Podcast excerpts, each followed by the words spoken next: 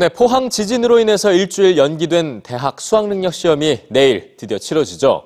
아, 이웃나라 일본도 대학 입시가 한창인데요. 일본에선 2020년 대입제도 개혁을 앞두고 다양한 실험이 시도되고 있습니다. 대학의 도서관이나 실험실에서 이렇게 입시를 치르도록 하는 건데요.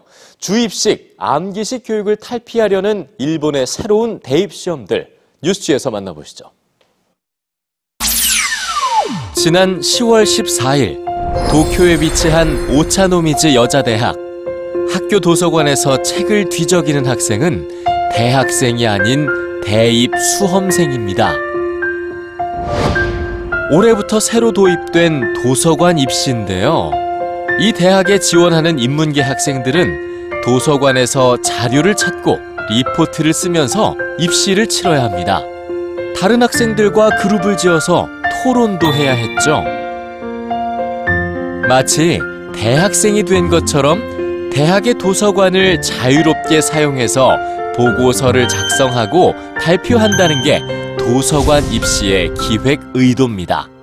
한편 이 대학에 지원한 이공계 학생들은 실험실에서 실험을 한 후 결과와 데이터를 분석해 발표하며 실험실 입시를 치렀습니다. 도서관 입시와 실험실 입시는 독일의 교육 개혁가였던 철학자 훔볼트의 이름을 따라서 훔볼트 입시라고 불립니다. 훔볼트가 강조한 것처럼 창조적 인간을 육성하는 교육을 하겠다는 거죠. 그동안 일본의 대학 입시에서는 아카혼이라는 빨간 책이 필수였습니다. 일본의 서점에서 흔히 볼 수 있는 이 책은 대입 관련 기출 문제집으로 주입식과 암기식 중심인 일본 대학 입시의 상징인데요. 2020년부터는 이 책이 필요 없게 됐습니다. 우리나라의 수능과 비슷한 1차 센터 시험은 기술 문제나 논술 중심으로 전면 개정되고 2차 시험인 대학별 고사도 도서관 입시나 실험실 입시처럼 다양한 방식으로 출제되기 때문이죠.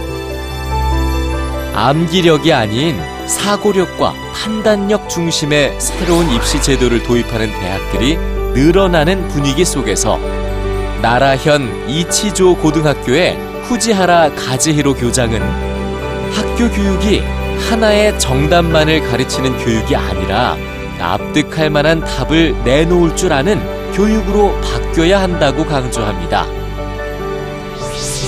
복잡한 현대 사회에서 살아남을 수 있도록 단순한 지식이 아닌 문제나 갈등을 해결할 수 있는 지혜를 가르치는 교육으로 일본의 교육이 바뀌고 있습니다.